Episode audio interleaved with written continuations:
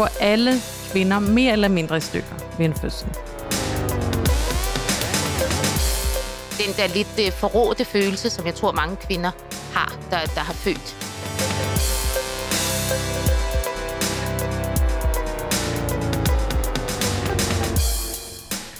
Du lytter til Stetoskopet. Jeg hedder Sofie Hoppe Sø og læser til daglig medicin. Og med mig her i studiet, der sidder min søde medvært. Og tusind tak for det, Sofie. Jeg hedder Anne-Katrine Rosenkrantz. Jeg er uddannet sygeplejerske og har en kandidat i folkesundhedsvidenskab. Og i dag, der skal Sofie og jeg prøve at gøre os kloge på en så øh, skummel ting som fødselsskader. Ja, fordi altså, det her med at føde, det er jo i sig selv sådan en ret savnomspunden ting. For selv når vi sådan er helt små, så øh, går vi og undrer os over, hvordan børn bliver til og kommer ud i verden. Og det sidste her med at komme ud i verden, mm. det, øh, det er sjældent en helt behagelig ting at, at høre om. Nej, det er i hvert fald noget, du og jeg har siddet og, og snakket om også nogle sene aftener. Man, man hører tit, at det gør forfærdeligt ondt, og uanset hvor meget øh, epiduralblokade eller hvad man end har fået, så, så er der altid de her forfærdelige historier. Vi har blandt andet talt om, at alle har jo den der historie om en veninde eller venindens veninde, der simpelthen bare er sprækket hele vejen om bag til, eller kvinder, der forstuer deres øh, haleben. Jeg har ligget og, og født på briksen i, i 38 timer. Ja, så der er, der er nogle skrækscenarier involveret i det her tema i dag. Det er der virkelig, og jeg synes tit, at vi hører om de her historier, og så, øh, og så går vi videre ude på gaden mm. og, øh, og lever videre med den her viden. Men jeg har ikke indtryk af, at vi egentlig taler så meget om det med, øh, med, med vores nærmeste. Øh, jeg tror, jeg, jeg har talt mere med dig om det, end jeg har talt med min kæreste om det. Og det, øh, og det undrer mig egentlig, at vi ikke, øh, at vi ikke talesætter det her noget mere.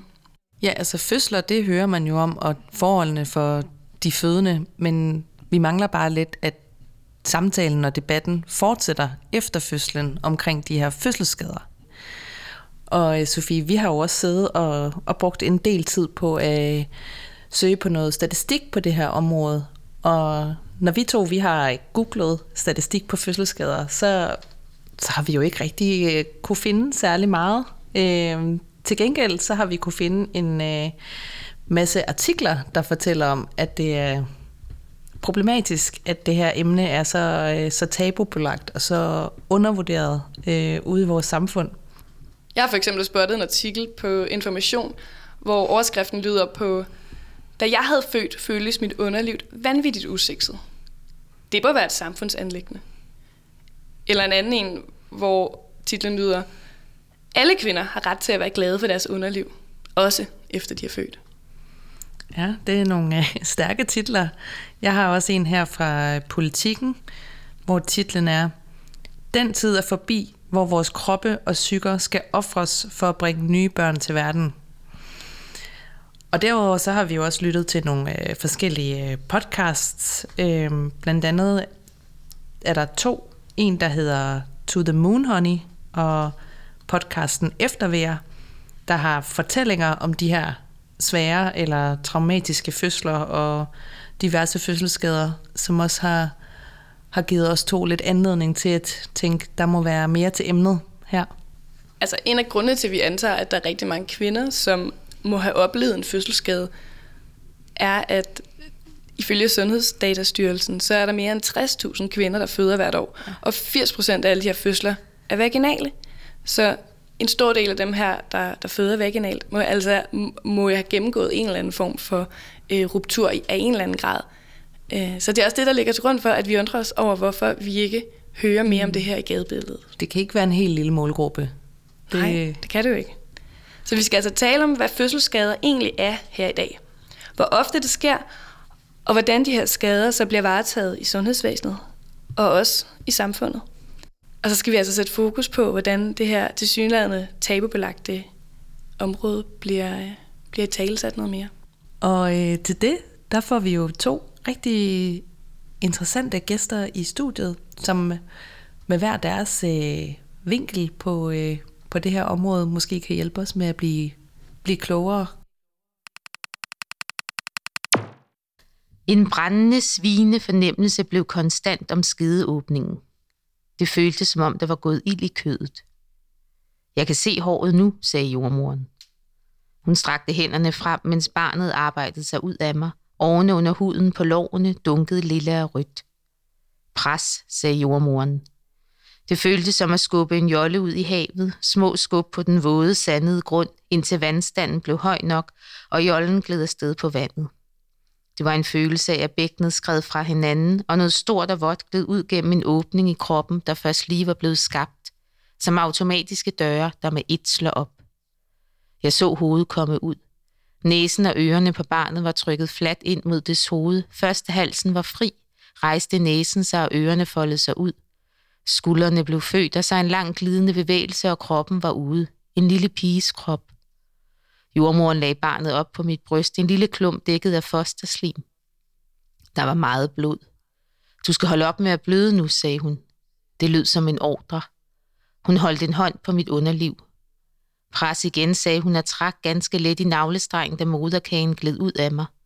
Hun holdt den op foran mig som et maleri, mens jeg lå i sengen med barnet på brystet. Hun strakte den ud som et vådt stykke tøj. Den var på størrelse med en middagstallerken. Moderkagen, barnets organ, den var skabt af barnets celler. Derinde havde barnet levet. Jordmoren spurgte, om jeg ville gemme moderkagen. Spørgsmålet overrumplede mig. Det tror jeg ikke, sagde jeg. Nej tak.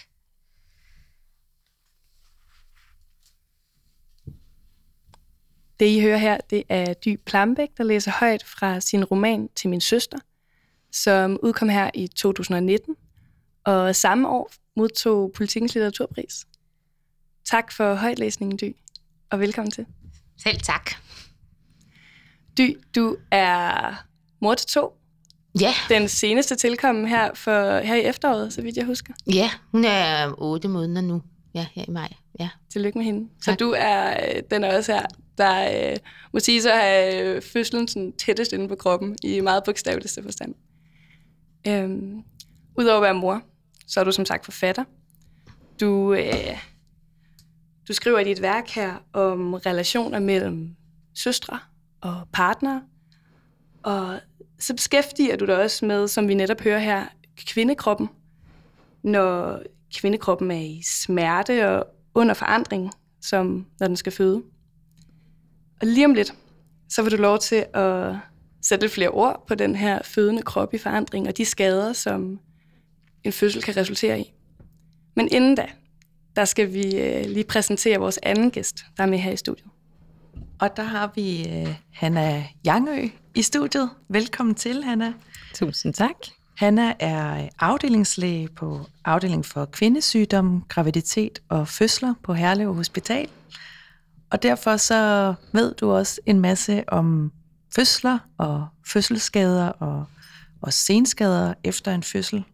Og derfor så er du også en meget oplagt gæst til vores program i dag. Ja, men det er også dejligt at være her. Velkommen til igen. Tak. Og så hopper vi tilbage til dig, Dy. Og jeg kunne godt tænke mig at høre om, øhm, hvorfor du vælger at starte din roman med en fødsel. Fordi det er ikke barnet, der er omdrejningspunktet i den her roman. Øh, det, er, det er kvinden her og, og kvindens søster. Så, så hvor, hvorfor, hvorfor en fødsel? Hvad, hvad, hvad skal det vise? Jamen, jeg tror, at øh, da jeg skrev til min søster, der var jeg blevet mor for første gang i 2014. Og øh, efter at, øh, at jeg havde født min datter, det var en, en vild oplevelse, som en fødsel jo er. Øh, eller i hvert fald, hvis man ikke sådan er, er fagperson, hvis man er fødende, så, øh, så synes jeg, det var en meget vild oplevelse. Og så øh, søgte jeg sådan ligesom i litteraturen, jeg er jo som sagt forfatter, så det var sådan meget åbenlyst for mig at søge i litteraturen efter nogle erfaringer, altså hvad havde andre øh, kvindelige forfattere skrevet om fødsler, og om det at føde. Øhm, jeg søgte nogle fortællinger at spejle min egen fødsel i.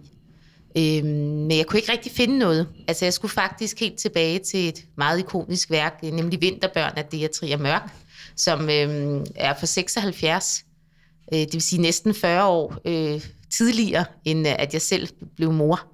Og øh, den bog læste jeg også, og den handler jo om en gruppe fødende kvinder på Rigshospitalet, hvor fødslen ligesom er op, omdrejningspunktet for bogen. Altså den handler om de her kvinder, der, øh, der ligger på den her fødegang og føder. Øhm, og samtidig med, at jeg synes, det var en fantastisk bog, fordi den gav mig nogle af de beskrivelser af fødslen, som jeg havde søgt efter i skønlitteraturen. Så var den for mig også et, øh, et tidsbillede, der ikke stemte overens med den måde, det var at være fødende kvinde på i år 2014-15. Nu har jeg jo prøvet det igen i 21. Øhm, fordi de kvinder her ligger på den her fødegang, og ligger der jo for det første rigtig lang tid, også selvom de har en normal fødsel, og de ligger og drikker rødvin og ryger cigaretter og læser dameblade. oh, og, øh, altså, og øh, hvis man ligesom har været fødende i vores tid, så ved man, at øh, det er... Øh, Øh, det er jo nu strengt forbudt. Det er jo nærmest det første, man bliver spurgt om hos lægen. Det er, ryger du, drikker du, og så videre. Ikke? Øhm, så ja, ja det, var, det var sådan et ønske om at prøve at skildre fødslen ud fra et mere nutidigt perspektiv, og ligesom, ja, bringe fødslen ind i, i litteraturen også, fordi jeg ligesom synes, der manglede øh, nogle beskrivelser af den. Hvilket jo også undrer mig, fordi at fødslen, som min gamle farmor sagde, er verdens mest almindelige mirakel. Ikke? Altså mm. der sker, er der cirka sådan 66.000 fødsler om året, ikke? eller noget i den stil. Så, øhm, så det er jo en erfaring, som rigtig mange mennesker gør sig, og derfor synes jeg, det var mere mærkeligt, at den ikke var beskrevet. Hanna, nu øh, er du i hvert fald en sikkert, der er meget vant til at beskæftige dig og høre om de her fødselsberetninger, selvom det ikke er noget, man ellers sådan normalt måske hører så meget om, som, som du jo netop også lige fortæller. Hvordan øh, tænker du om, øh, om det, du lige har, øh, har fortalt om hendes sådan fødselsberetning? Giver det mening i forhold til, sådan, hvad du oplever i din hverdag? Jamen, jeg synes, det er en fin fortælling. Altså, det at føde øh, vores børn er nok noget af det vildeste, vi prøver som kvinder. Øh, og selvom jeg nu er fagperson, så synes jeg, jeg bliver ved med at synes, det er noget af det vildeste at få lov til at være med til i andre folks liv, og det er derfor, det er så sindssygt livsbekræftende at arbejde som fødselslæge. Det er en øh, fuldstændig øh, ud af kroppen oplevelse på, på mange måder. Det er fysisk og psykisk, og at man ikke er herre over det. Altså i dag i en samfund, hvor vi synes, vi kan styre vores liv, vi kan planlægge minutiøst i vores kalendere. Så når fødslen går i gang, så er det fuldstændig kroppen, der tager over, og vi kan mm. ikke styre noget af det.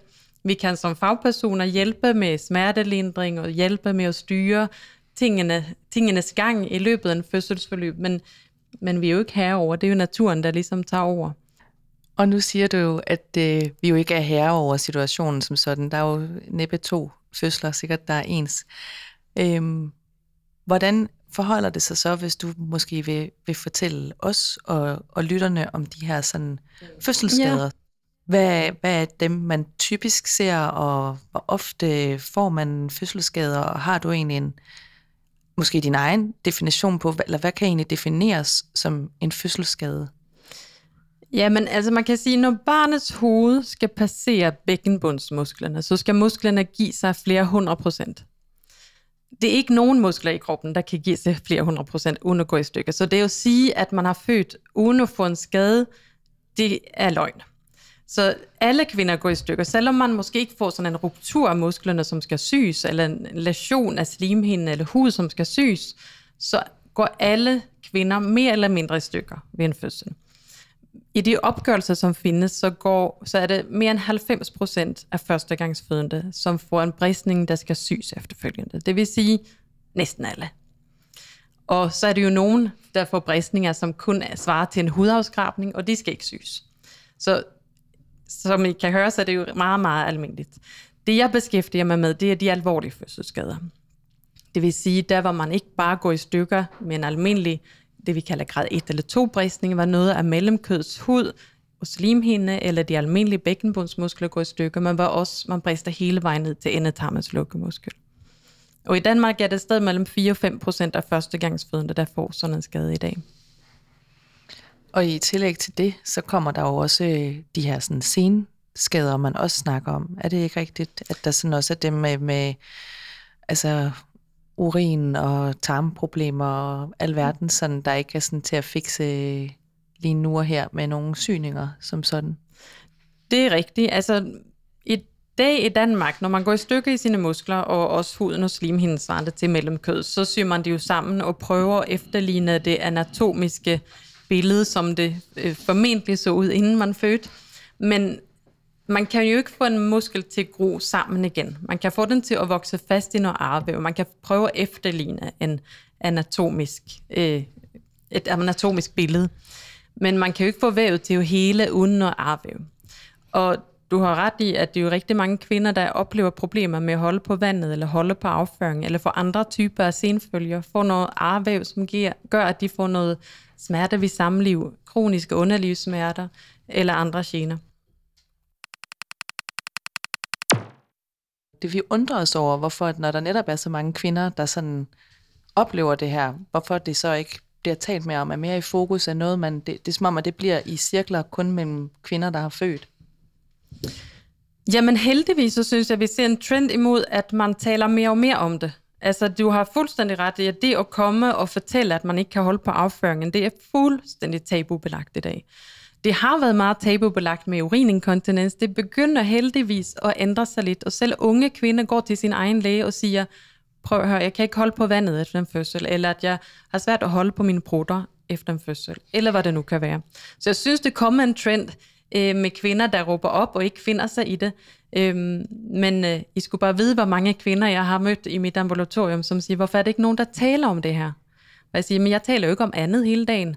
Mm, så jeg er helt enig med dem. Altså, jeg synes, vi skal tale meget mere om det, og aftabuisere det, sådan, så man kan så man ved, hvilken type af hjælp man kan få, og måske gøre det mere udbredt, øh, sådan, så man heller ikke føler skyld og skam over, at jeg fik nogle komplikationer til min fødsel, og at det er min skyld, men at det er noget, der sker for rigtig mange kvinder. I forbindelse med, med det her program, så har vi forsøgt at lave noget research, og forsøgt at, øh, at finde noget, system, noget systematisk data omkring nogle af de her fødselsskader, og, øh, og, svære fødselsskader, de her øh, 3. og 4. grads bristninger. Og det er mega svært. Og øh, da jeg øh, kontaktede din øh, kollega, eller hvad man må kalde ham, øh, Nils Klarskov, der er overlæge i obstetrik og gynækologi ved Herlev og Gentofte Hospital, så fortæller han mig, at der er rigtig mange afdelinger, der selv overvåger den her frekvens af de her øh, alvorlige øh, fødselsskader. Men at der ikke som sådan er nogen systematisk opgørelse over det her. Og øhm, at man måske kan trække noget data ud for øh, forskerservice eller Sundhedsstyrelsen, men at det både er øh, dyrt og tidskrævende, siger han. Og det, det undrer mig, fordi at øh, alle de epidemiologer, jeg nogensinde har snakket med, snakker, øh, fortæller om, hvordan Danmark er et slaraffel inden for data, og hvordan øh, vi med vores CPR-numre har, øh, har øh, diverse gode øh, data knyttet op på, øh, på os som enkeltpersoner. Så det undrer mig, at noget så øh, almindeligt som at, øh, at føde, at, øh, at der ikke er, øh, at det er så mega svært at finde, øh, at finde statistik på det. Har du et bud på, hvordan, hvorfor det kan være? Man kan sige det på flere måder. Dels så er det jo sådan, at vi har noget, der hedder Dansk Kvalitetsdatabase for fødsler, hvor vi har sådan en kvalitetsmonitorering af det, vi gør i øh, fødeverden. Og der monitorerer vi blandt andet svære fødselsbristninger hos førstegangsfødende. Så det er jo noget, som alle, afde- alle fødeafdelinger i Danmark skal indrapportere, og noget, der bliver trukket fra landspatientregistret. Så det findes, men det er jo kun de komplicerede svære bristninger. Jeg ved ikke, om det er politikere eller nogle personer, der har gjort det ekstremt uomstændigt at lave forskning. Så det er jo utroligt mange gen- godkendelser, der skal til, for at man får lov til at få adgang til at trække data, og man skal ofte betale penge for at trække data. Det kan lade sig gøre, men det er jo så igen kun data på dem med de svære fødselsbristninger, altså bristninger af endetarmens lukkemuskel, som vi trækker på.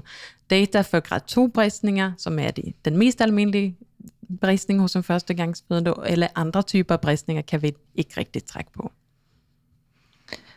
Det var i hvert fald bare slående, da vi lavede research, at der var simpelthen så øh, meget mangel på øh, evidensbaserede artikler, og rigtig mange øh, femine artikler om kvinder, der simpelthen bare savnede så meget at, at høre mere om de her skader. Øh, på Folkehelseinstituttet i Norge også øh, fører statistik over det øh, på en helt anden, øh, en, til en helt anden grad. Øh, og også Men man her... ved også, altså Sundhedsdatastyrelsen laver sådan en oversigt, hvor man, hvor man sagtens kan gå ind og trække data på. Man skal bare lige vide, hvad man skal trække data på. Så det, det er sådan set åbent for alle med borgere og kunne gå ind og gøre. Så det kan man godt indtil øh, 2018, Indtil- hvor vi ja, lige skiftede præcis. til LPR3, som er vores nye landspatientregister, som ikke helt er oppe at køre nu. Og så er det jo heller ikke sådan den, den almene fødende kvinde, der måske går ind og er sådan statistikhej. Så sådan, det der med, sådan, det er jo også med at få det, få det ud til sådan den, den almene brede befolkning, øh, hvor der jo for eksempel øh, i Norge også findes Landsforeningen for kvinder, øh, for fødende kvinder, som ligesom også er sådan det her fælles øh, forum, øh, som vi vel ikke rigtig har tilsvarende herhjemme, har vi, spørger jeg. Mm, nej, altså det findes jo mange forskellige fora, hvor gravide melder sig ind, og det sker jo ufatteligt meget på de sociale medier, som er ja. knap så organiseret og meget svært at styre som fagperson. Så det er mange det det. fagpersoner, der holder sig væk fra det. Øh, Jeg synes jo selvfølgelig, at man skal informere kvinderne om, hvad risikoen for bristning er og sådan nogle ting, så, så kvinderne øh, ved det. Det synes jeg, man har ret til. Der var nemlig, ja, fordi at selvfølgelig et af Facebook-grupper, men, men sådan netop den der sparring fra klinikere og eksperter sådan efter øh, fødsel også. Der er rigtig meget fødselsforberedelse, men rigtig mange af de her damebladsartikler, der også handlede rigtig meget om at stå alene bagefter. Mm. Øhm, jeg ved ikke, øh, Dy, hvad, hvad tænker du om den her sådan, øh, måske, jeg ved ikke, om vi kan kalde det manglende overvågning, fordi den findes jo, men, men til, til, en, til en vis øh, grad kun, og er måske ikke så almen kendt. Øh, sådan, hvad overrasker jeg- det dig? Mm, Ja, men altså, nu har jeg jo selv gået til fødselsforberedelse, og det er jo interessant. Jeg har endda gået i sådan noget i et offentligt regi, i hvert fald da jeg øh, blev mor for første gang på Hvidovre Hospital, i sådan et stort auditorium. og Der er jo ikke nogen, altså lidt ligesom I siger, der informerer om, øh, om øh, sandsynligheden for en bristning, for eksempel. Det var sådan helt øh, nyt for mig, det, det, det, som du lige har fortalt. Altså, det faldt jeg først ud af efter fødslen, at det var ganske almindeligt at få bristninger, og det var, altså de der... Øh, nu slap jeg selv noget igennem mine fødsler, men altså det der med ligesom altså sådan at, øh, at få nogle efterskader, og få nogle, at det ikke, at man ikke var den samme, før man gik ind til den fødsel, som, altså, som bagefter, at det jo ligesom sådan var to forskellige, også kroppe, den måde som kroppen jo også, altså bare det at få at vide, man skal ikke regne med, at øh, det kan godt være, at man kommer til at veje det samme igen. Det gør jeg eksempel nu efter min anden fødsel, men alligevel så sidder tøjet anderledes. Eller sådan, altså det, det, der sker ligesom noget med kroppen, eller sådan, og Og kom det bag på dig? Eller, eller var ja, du, det kom øh, bag på mig. Altså, det kom virkelig bag på mig. Det var jo også derfor, jeg begyndte at dykke ind i, øhm, altså i, her i, til min søster er der jo, øh, dem der er der på barselshotel, de har jo alle sammen en eller anden form for fødselsskade. Øhm, bristning, øh, som du også snakker om, eller øh, urinbesvær øh, og så videre. Altså, øhm, og ja, det kom bag på mig. Hanna, hvordan, øh, hvordan, hvordan varetager man egentlig de her øh, ja, fødselsskader? Og sådan, er der en eller anden procedure øh, efter fødslen, eller er det bare at gå hjem og være glad for sit barn?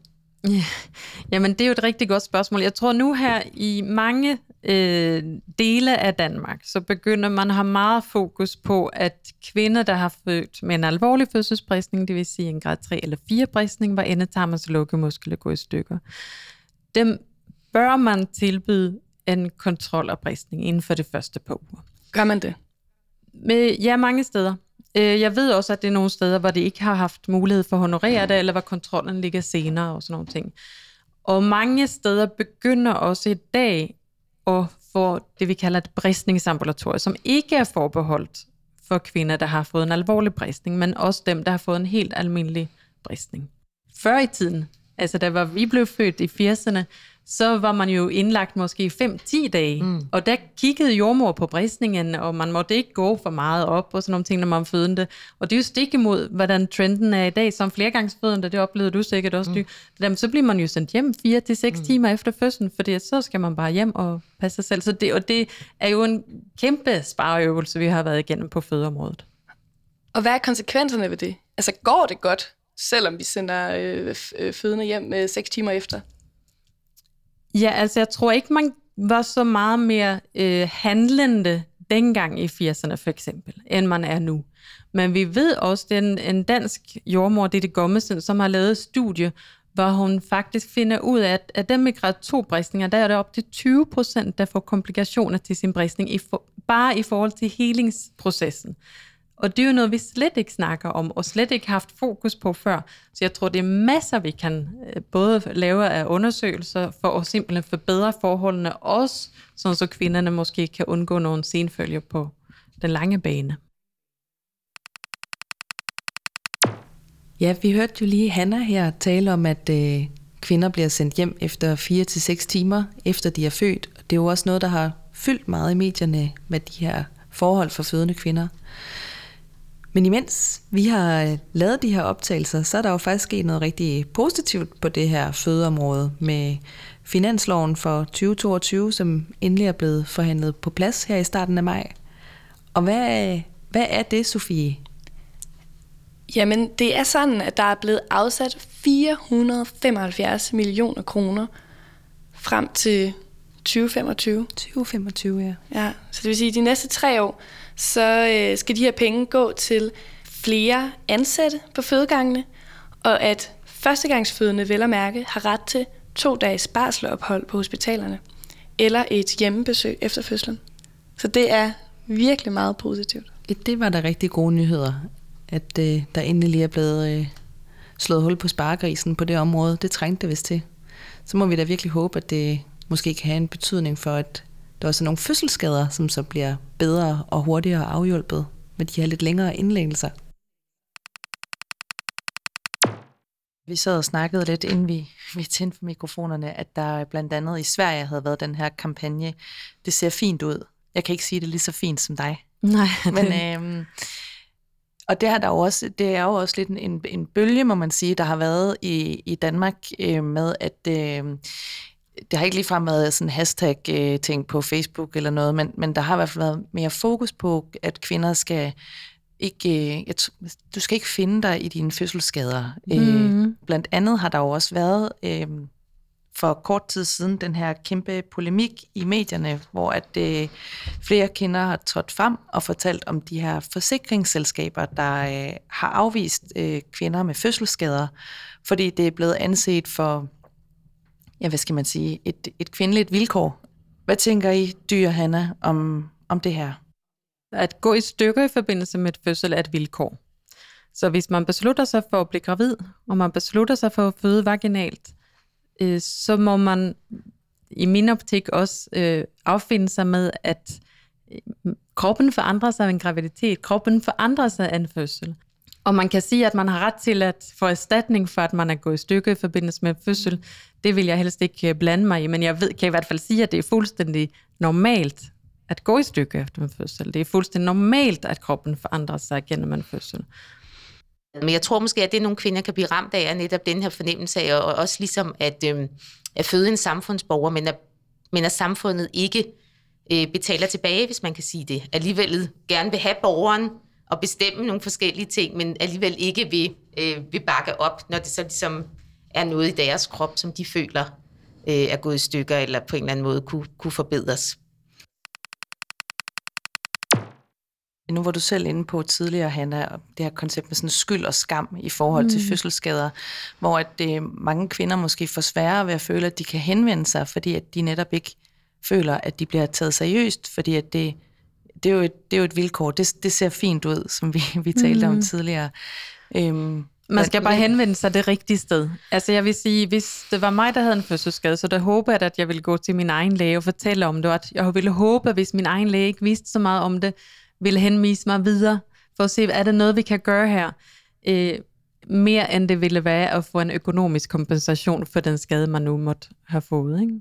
Ja, altså der er, der er i hvert fald øh, i mange af, de her historier, der er for kvinder, der har født både i vi har jo siddet og hørt en del øh, podcast på området og læst en masse, altså også bare de her femina artikler, alle, altså der, der virker det også meget til, at det også er et generelt problem, når man går til sin egen læge, det her med, at sådan, jamen, det ser fint ud, det, det er et vilkår, det er, sådan, det er bare sådan, det er. Øhm, og, og det er jo klart, at til en vis grad er det jo også et vilkår, og selvfølgelig kommer kroppen til at ændre sig osv., men det er jo i hvert fald også øh, vigtigt, at kvinder får et, en oplevelse af, at at de så også bliver taget seriøst, når man netop også ønsker, at de skal kunne henvende sig noget mere. Så jeg tror, det er det, der har været sådan hele den her sådan polemik med den her forsikringssag. Øh, der er bare mange kvinder, der har trådt frem i den forbindelse efterfølgende, og også har givet udtryk for, at de heller ikke har følt, at deres fødselsskader bliver taget seriøst i sundhedsvæsenet, eller mm. måske er det generelle omkringliggende samfund, fordi vi ikke sådan taler om det. Ja. Så det er jo i hvert fald... Altså, man kan, altså jeg vil selvfølgelig håbe og ønske, at alle kvinder, som henvender sig til sin læge eller til andre faggrupper, øh, eller til familie og venner og fortæller om sine problemer efter en fødsel, eller sådan noget bliver taget alvorligt. Selvfølgelig ønsker jeg det. Men jeg synes faktisk, at der har været en diskussion, i, øhm, som jeg synes faktisk har været sådan meget øh, begrundet, som handler om det her med, for eksempel i forhold til kejsersnit, hvorfor man i forbindelse med andre slags operationer øh, får en genoptræningsforløb. Øhm, og når man har fået kejsersnit som kvinde, så får man ikke noget genoptræning. Og der tror jeg måske, at man også kunne imødekomme mange fødende, altså der både føder vaginalt, men også ved kejsersnit, hvis man for eksempel tilbød dem noget genoptræning. Altså alle ved jo, det får man jo også indprintet øh, ved første jordmorkonsultation, det er det her med at træne bækkenbundet. Hvorfor øh, giver man ikke alle fødende øh, et øh, bækkenbundsforløb hos en eller anden fysioterapeut, øh, hvor de bliver vejledt i øh, at træne, genoptræne deres bækkenbund? Øh, det samme med øh, kvinder, der har fået kejsersnit, et genoptræningsforløb til dem. Jeg tror, man kunne imødekomme mange fødende, og, og den der lidt øh, forrådte følelse, som jeg tror, mange kvinder har, der, der har født øh, og sidder tilbage med. Jeg tror, man kunne imødekomme det på den måde. Det gør man jo selvfølgelig ikke, fordi det sikkert er ressource. Det er sikkert dyrt, mm. ikke? Men, øh, men øh, ja.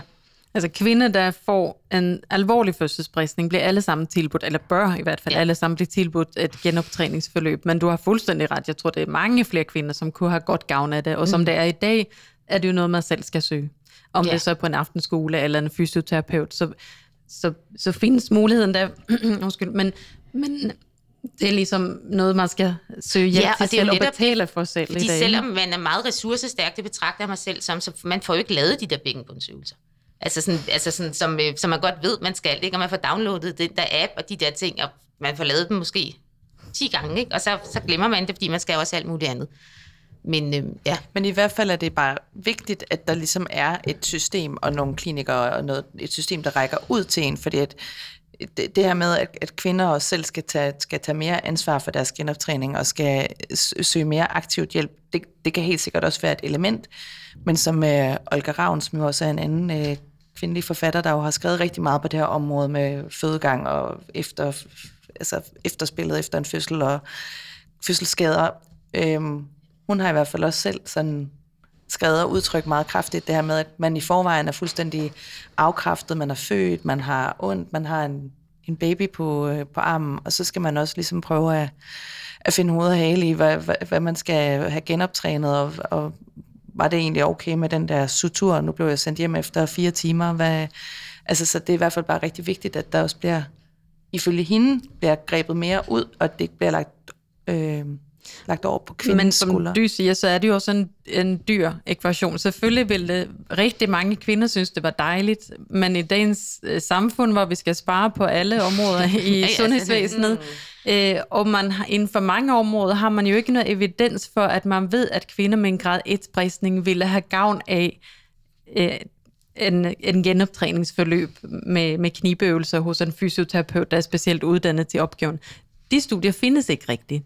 Så derfor er det også svært som samfund, tænker jeg, at gå ind og sige, jamen det gør vi, når nu det ikke foreligger så meget evidens på det. Men også lidt påfældende, at de studier ikke findes, kan man jo så også lige. Ja, altså det er jo vanvittigt svært også ja. at søge om penge til det her. Hvis ja. man forsker inden for diabetes eller hjertekarsygdomme til, til mænd, så er det noget nemmere at få penge ind til at forske inden for bækkenbundsledelse hos kvinder så har der også været den her polemik med, øh, med eller polemik, det ved jeg ikke, om vi skal kalde det, men i hvert fald de her kvinder, der har lavet den her bevægelse, der hedder øh, kejsersnit er også en fødsel, dem der kalder sig for kejserinder. Øh, er det ikke sådan i, i sundhedsvæsenet, at et kejsersnit mere bliver set på som en nødløsning frem for en løsning, eller hvordan forholder det sig? Altså nu er jeg jo sådan den lidt yngre generation af fødselslæger, og WHO siger, at vi selv skal bestemme, hvordan vi skal føde vores børn. Om det så er ved kejsersnit eller naturlig fødsel, det skal man som kvinde gøre op med sig selv. Selvfølgelig skal det ske på et informeret grundlag, det vil sige, at vi skal vide både fordele og ulemper ved begge fødselsmåder. Mm. Men som vi også har været inde på tidligere, en svær, alvorlig fødselsbristning, hvor man brister helt ned til endetarmens lukkemuskel, kan få alvorlige konsekvenser for ens liv fremadrettet, hvor man ikke kan holde på afføring eller tarmeluft. Og det kan jo være svært invaliderende. Så det skal selvfølgelig også være med i ens overvejelse, når man beslutter sig for, hvordan man skal føde. I Sverige har de faktisk udviklet en app, hvor man kan taste ind forskellige risikofaktorer, for eksempel man er, har et højt BMI, og hvor gammel man er, hvor mange børn man har tænkt sig at få, og simpelthen se, hvad er ens risiko for forskellige øh, senfølger efter en fødsel. Og det er jo øh, spændende nok at få nogle procenter på, men fuldstændig ubrugeligt samtidig. Yeah. For det, det der procenter er så svært at forholde sig til. Om man yeah. kommer i den ene gruppe eller den anden gruppe, det er så vanskeligt. Så jeg tror, man bliver nødt til at gøre op med sig selv som kvinde, hvordan man har lyst til at føde sine børn. Og der kommer det jo også ind i billedet, at hvis man skal have rigtig mange børn, så er det måske heller ikke det bedste løsning at få mange kejsersnit. Men jeg tror, vi skal tilbage til, hvor vi i den grad respekterer kvindens autonomi og ret til selv at bestemme, hvordan man skal føde. Ja, fordi der har været mange øh, kvinder i forskellige podcasts og blade, og hvor vi nu har læst om de forskellige ting henne, som netop har følt, at de skulle være meget ekstremt sådan ængstlige, eller sådan, at det skulle være meget sådan en nødløsning, før de fik lov at få det her kejsersnit. Og der er måske også mange, der ikke vælger kejsersnittet, øh, spørger jeg. Det virker til, at den, den lidt sådan øh, ældre generation måske også ser lidt ned på det af kvinder, altså at det ikke er, er naturligt, at der måske også kan være sådan en eller anden form for, for udvikling der, hvor man ser mere og mere positivt på, på kejsersnit, både i, i sundhedsvæsenet, men også sådan i vores samfund og blandt kvinder. Hvad tænker I om det? Generelt, altså kejsersnit er jo en operation, mm. og det har nogle konsekvenser og nogle risici. Så det er jo svært at gøre op, fordi at den vaginalfødsel har også nogle risici forbundet med sig, men overordnet set, så er det jo den mindst invaliderende måde at føde på, det er en vaginalfødsel. Forudsat, at man ikke får en alvorlig bristning og får de der senfølger. Ikke? Men, men begge, dele, begge måder at føde på har nogle konsekvenser for kvinden. Øh, jeg synes ikke, at det er mange i dag, der kommer og ser på, at det er en dårligere måde at føde på. Og hvis man spørger en kvinde, som har prøvet begge dele, så er det jo typisk forbundet med flere smerter ved et kejsersnit. Så det er jo ikke det, nødvendigvis den nemme udvej. I hvert fald ikke i, i, i min verden. Hvis vi nu leger, at øh, vi har at gøre med et utopi, hvor vi har, øh, alt kan lade sig gøre, kan I så her til slut komme med en øh, opfølgende kommentar i forhold til, øh, hvordan vi fremadrettet øh, få skabt en, en, en tryggere kultur og en, øh, et, et, øh, nogle, nogle kvinder med nogle fødselsskader, som ikke går og skammer sig, og som øh, oplever et øh, sundhedsvæsen, der, der rummer.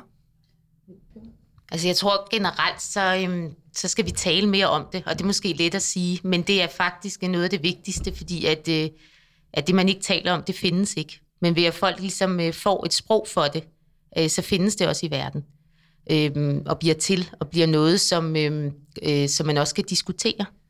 Altså nu ved jeg ikke, hvordan vi skal gøre det inden for sundhedsvæsenet, det ved du måske mere om, øh, Hanna.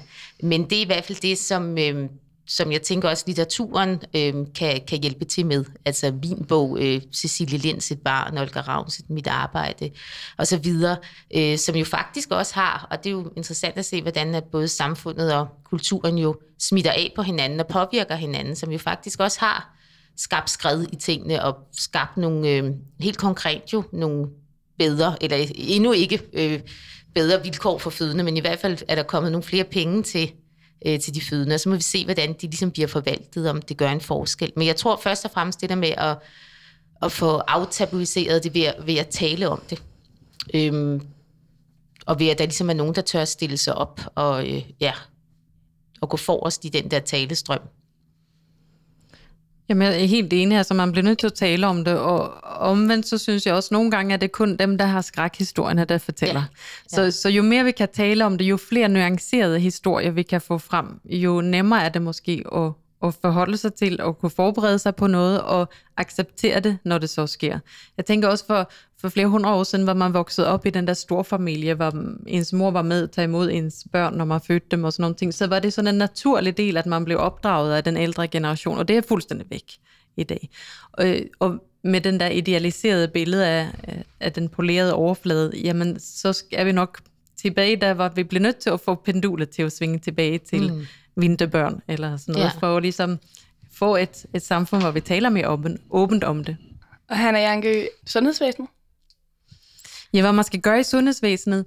Altså, jeg synes, det er nogle rigtig gode initiativer, der er på vej. Øh, det er, har jo i mange år været kæmpe stort jordmormangel her især i Region Hovedstaden, og man har sparet på øh, hvad hedder det, fødselsforberedelse og, og jordmorkonsultationer jo i mange år. Man har centraliseret føde, de fødende til store fødeafdelinger, så bliver sådan nogle kæmpe fabrikker, Øhm, og det har nogle øh, store fordele, især fordi vi ikke har nok personale til at bemande mange små fødeafdelinger. Men hvis vi havde øh, den ideelle verden med uendeligt antal jordmøder og fødselslæger og uendeligt med tid til kvinderne, så kunne vi meget i højere grad individualisere vores tilbud. Det er nogen, der har brug for meget information, som ønsker rigtig meget viden omkring forskellige ting, og det er det ikke altid tid til i dag.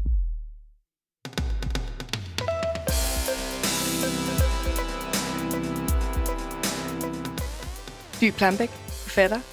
Tak fordi du ville være med i dagens afsnit af Stetoskopet. Selv tak. Hanna Jankø, afdelingslæge på afdelingen for kvindesygdomme, graviditet og fødsler på Herlev Hospital. Mange tak, fordi du kom.